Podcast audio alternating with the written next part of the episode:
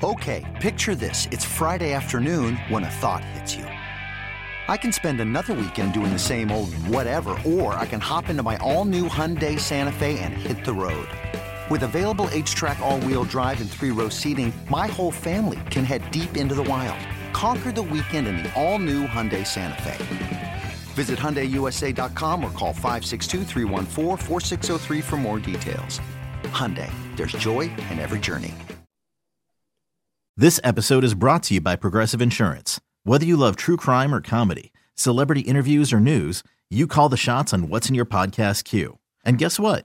Now you can call them on your auto insurance too with the Name Your Price tool from Progressive. It works just the way it sounds. You tell Progressive how much you want to pay for car insurance, and they'll show you coverage options that fit your budget. Get your quote today at progressive.com to join the over 28 million drivers who trust Progressive. Progressive Casualty Insurance Company and Affiliates.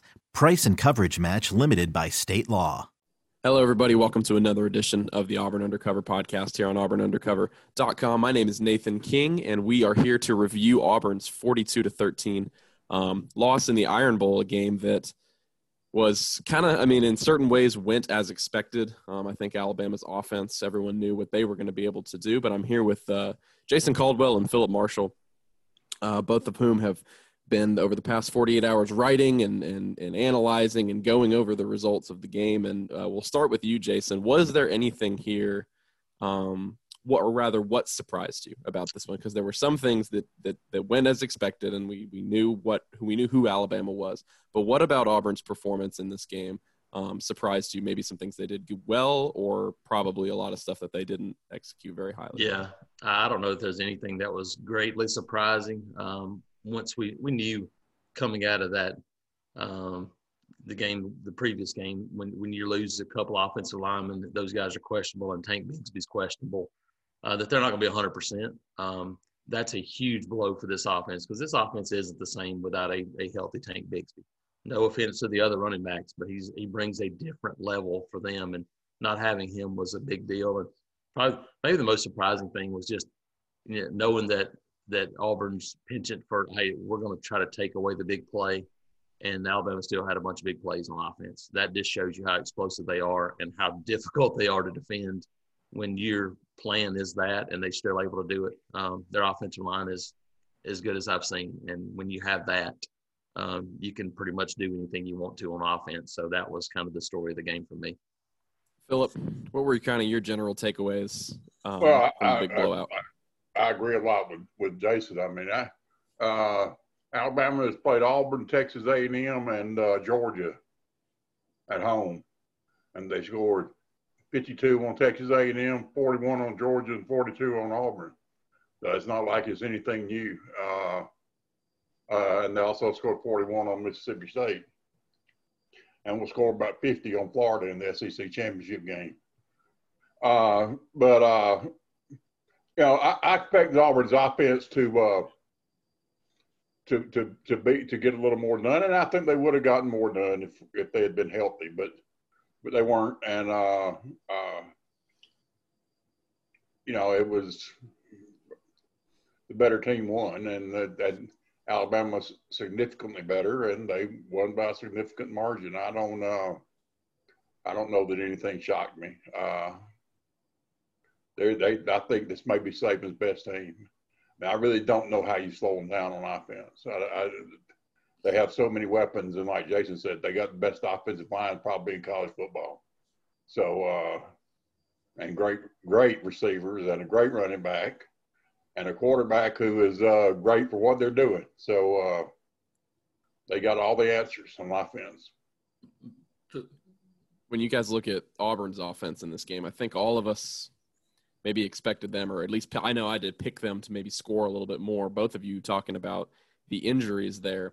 Looking at these games moving forward, when Auburn goes at Georgia and they go at Alabama and they go at LSU, and they always seem to have this this same uh, flavor of an offensive performance. How does this change? How how does Auburn get to a point where it can be in the fourth quarter in these kinds of games away from home? We'll, we'll go back to you, Jason. How does Auburn how does Auburn get to that point? Because obviously Gus Malzahn now 0 and 12 in those kinds of situations against the biggest rivals on the road.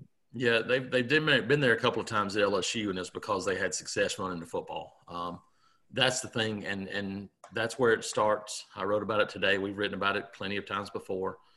You, you look at the differences in the offensive lines on those two teams, and that's the difference in in the entire football game to me. Um, because when you have that group, and as good as Alabama's it was, then you know I'm glad Phillip mentioned it. You have a quarterback in, in Mac Jones who does what they, you know, Bo Nix got kind of kind of you know crucified a little bit for saying that he is he manages the game well.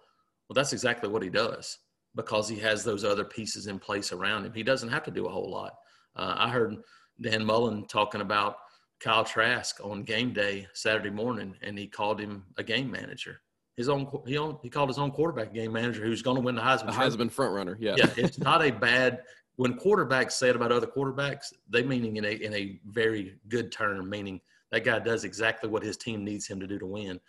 Until Auburn can get to that point, you're asking more of your quarterback, especially on Saturday. There just wasn't a lot of time, and when you can't run the football, when you can't run the football in those games, you're left either to do one of two things: continue to try it, or we saw once again when Auburn got in a little tempo in the passing game. That's when they had their most success.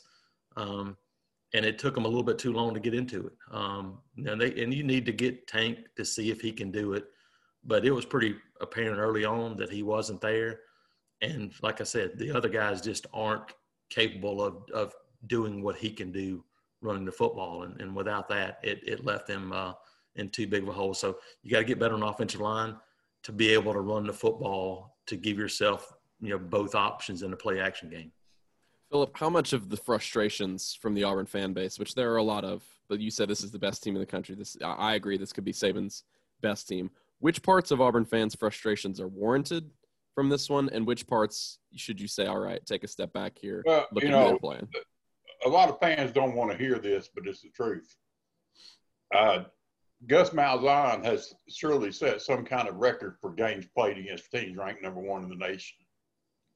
Uh, I don't know how many how many programs there are out there. You know, what would Clemson do if they had to play Alabama every year and Georgia every year?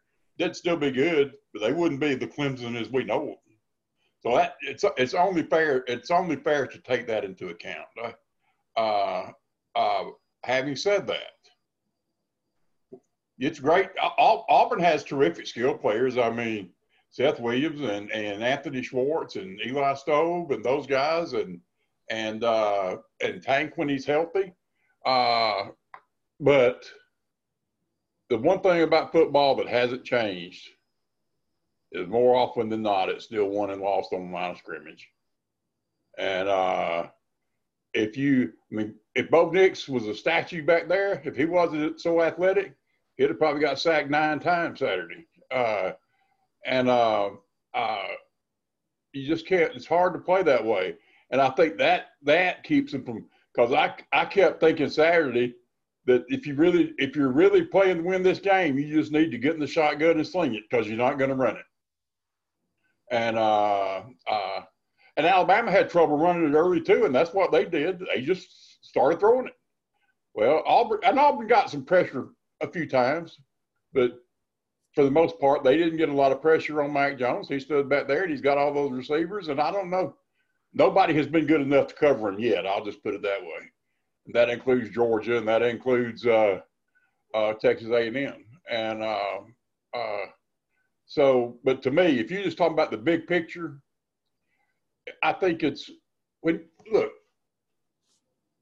and I wrote about this the difference in how Auburn plays against those teams at home and on the road is is just really striking.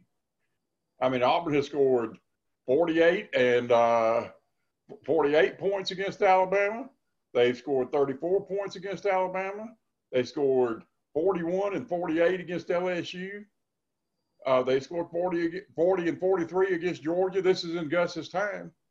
And the most they have scored against any of those those teams on the road in 12 games is 23 points, except for one time when when the, the 55 to 44 shootout in Tuscaloosa in 2014. Except for that one outlier, they've scored 23 or fewer points in every game. Now they've been competitive at LSU for the most part, But for the most part, they haven't been competitive at Georgia and Alabama, and particularly at Georgia on offense. And people have a right to, to wonder what, why that is. I mean, you're not going to be as good on the road a lot of times you are at home. Everybody understands that. But that much difference, that's a lot of difference. And uh, uh, and I think it comes down to going right back to what we were talking about. How good are you up front? If you're good up front, then everything else is a whole lot better off. If if, if Bo Nix could just stand back there and throw the ball, he'd, he'd have a bunch of passing yards. But I think they're afraid to do that.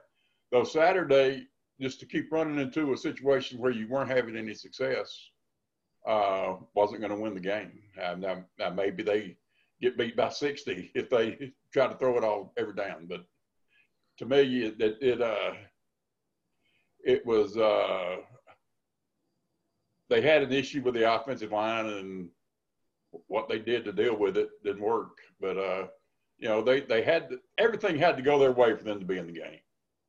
Seth Williams got to catch a wide open touchdown pass. Uh, you got to not turn the ball over.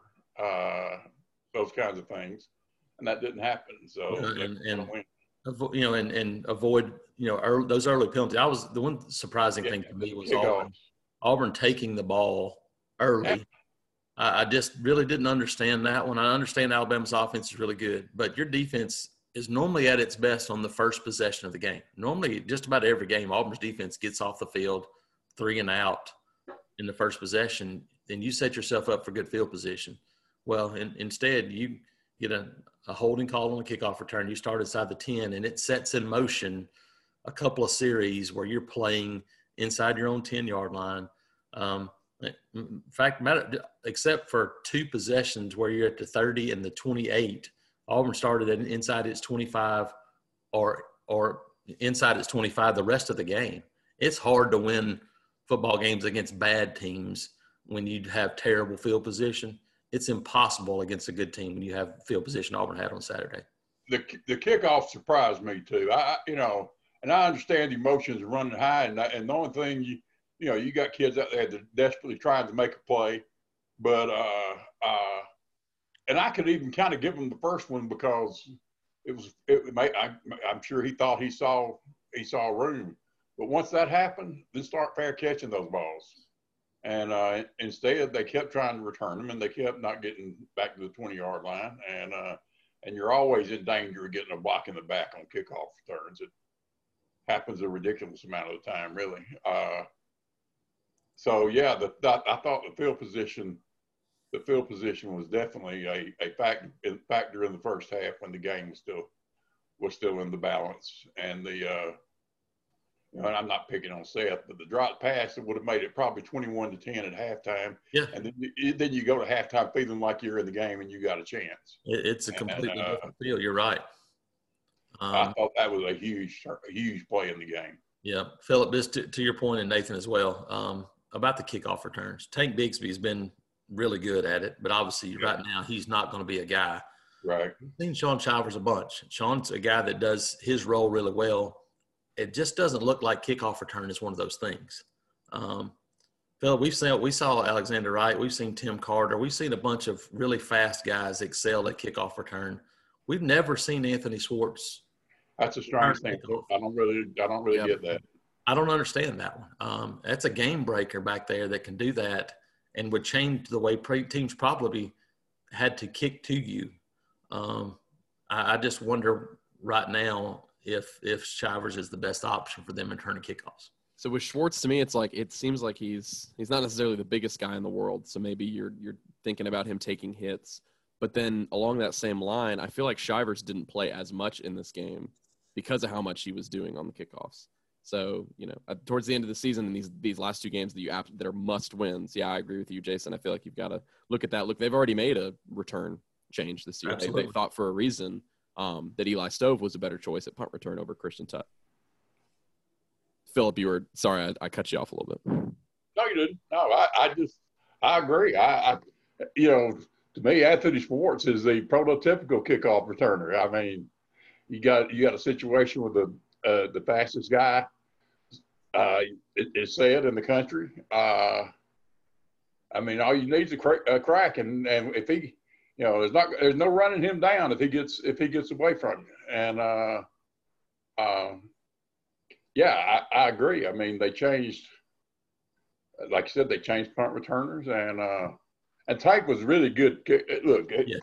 healthy Tank was really really good at it, and uh, gave you some field position on most most kickoff returns.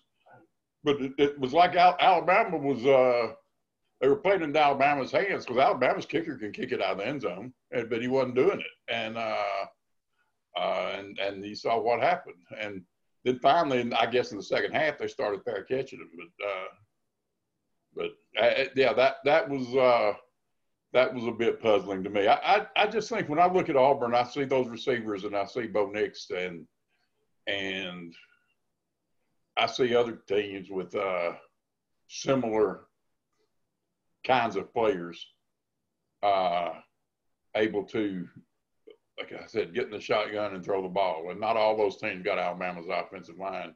And it just seems like Auburn has always been been hesitant to do that. Right. Uh, for whatever reason. I think it's just Gus's belief that you got to be able to run the ball in the SEC to win. And and and and when Auburn has done that in those games, they have been successful in doing it every time. Yep. Well, you look at. I'll give you a couple of examples. Texas A&M two years ago, they're beat basically, uh, and in the fourth quarter, they have no choice but just to get put Jarrett Stidham in the shotgun and and throw the ball. And boom, boom, they have two long touchdowns right and they win against LSU in uh, 2018. They uh, the 22 to 21 game. LSU's leading 10 to nothing. They go to tempo, uh, uh, throwing the ball, and score on the last two possessions of the first half and the first possession of the third quarter, and they're ahead 21 to 10, and then they stop doing it. It's, that's that's uh, that's been something that has puzzled me, particularly with the last two quarterbacks, uh, with Jarrett Stidham and uh, and Bo Nix, who who certainly have the have the talent to do to do that and be successful, just to, as much as most any other quarterback. And the other thing is too is that's easier to do on the road than it is to run your regular offense because yeah. there's much less communication involved right. in running that system than there is you know, getting the line of scrimmage and checking and doing those things you're basically it's all visual and, and you're going. Um, to me, that that makes more sense, and especially you know pretty quickly whether you're going to be able to run a football or not. Um, when that doesn't happen, then uh, especially with again this Saturday, the game could be 24 to 20, so it's a different type of game. But when you know it's already 14 to nothing, and, and you know what Alabama's offense is capable of, and and you see where this game is heading, then that one quickly turned into what what what they did in 2014, which is they dropped Nick Marshall back and threw the football all over the field. Hmm. Um, that was the only option they had on Saturday to try to win the game. Yeah, we'll and we'll talk about Saturday's game. I will just kind of leave y'all with this one. It seems like we always have this conversation every time Auburn has a loss like this. How big is the difference at the end of this season between seven and three and a win over both teams and six and four and a loss to Texas A&M. It seems like every time Auburn loses a game like this, we look ahead to their next game and say, not not necessarily a must win, but how big is this win? Um, I guess Jason, we'll we'll kick it to you. Um, how much does Auburn have to win this game against I, Texas A&M? It's big when you look at, at the victories they have this season. Um, you, you need a you need a significant win um, for this team. This would be a significant win over a top five team. Um, this is a great opportunity because when I look at Texas A&M, I don't see top five. Now they may show it to me on Saturday, but right now I don't see top five. Um, I see a good team, um, but you're also also going to have a team with Jimbo Fisher that wants to come to Auburn, and and and and they got a lot to play for. This is a game where Texas A&M has a whole lot in front of them. For Auburn, this is an opportunity to. I won't say you never salvage a season when you got three losses and you've lost to Alabama because this is a different year but you can make things a whole lot better by finishing seven and three with a top five win under your belt, um, as opposed to the opposite. And here's the thing: with Texas, I mean, with Mississippi State and their freshman quarterback and the things they're doing, going over there the last game, that's no be a piece of cake either. Uh, especially if you were to lose at home and have a fourth loss, it this is a, a big game for a lot of reasons. I agree. Uh, uh, I watched Texas A&M and uh, and LSU on, on Saturday, and it was raining for a good bit of the game. But uh, LSU was awful on offense. I mean, they just weren't not real good. I mean, they only scored one offensive touchdown, and and we all know the LSU's defense is uh is not very good. And uh, so I'm like Jason. I don't see a top five team when I see Texas A&M either. They've had a hard time beating Auburn home or away since Jimbo's been there, and uh, it's a close game. But as far as what it means, I think there's nothing to calm the fans down after you get blown out by Georgia and Alabama both. There, there, there's nothing for them to say. Okay, that's that's good. Everything's okay. But uh, Auburn needs to win it because the biggest reason, you know, Auburn hasn't beaten a good team. And who's that's that's the problem. Who's the best team they've beaten? Uh, Arkansas, probably. Yeah, probably so. So, uh, uh, and they're not, and if they don't win this game, then they're going to go through the season without being a good team. Because Mississippi State is better. I mean, but they, they still haven't been winning. They're, they're, not very good. And uh, uh, so, uh, you know, the question is, you know, they say games are won on Tuesday and Wednesday as much as on Saturday, which is definitely true. And uh, they'll be ready to play on Saturday, but how focused are they going to be on Tuesday and Wednesday with the lingering, lingering disappointment of what happened in that game? And you don't know the answer to that until you see them play. No, and you're right, Phillip. And and who will you have? Um, to me, question. Yeah. to me, one of the things that I think that that you know, like I said, I'm not a coach, I'm not a coordinator, but I think you need to decide on Tuesday this week. If you think a guy can play, if he can't, then you need to prepare as if he's not playing and go forward with a plan for who you've got that day. Because I think you could see Saturday. I thought I thought Brodarious Hamm was was valiant in his effort, but it was obvious that he wasn't close to 100 percent. Neither was Tank. Um, if you if you know what you got on Tuesday, Wednesday, you can prepare and go into it with that plan. Texas A&M's defense is really good, so th- this is a better defense than Alabama probably. Um, so you got a, a, different type of challenge, especially in their front seven. Um, it's gonna be it's gonna be tough sledding to run the ball even when healthy on Saturday. So uh, I think they gotta they gotta plan for that on Tuesday and Wednesday. You're right, Phillip. Yeah, and we'll see what kind of adjustments, what kind of turnaround we've got from all these issues we just talked about in the Alabama game and yet another game against the college football playoff contender here at the end of the season. I uh, appreciate you guys hopping on this morning. Appreciate everyone listening to the podcast. Check out all of our coverage of the Auburn Tigers at auburnundercover.com for Phillip Marshall and Jason Caldwell. My name is Nathan King, and we will see you guys later.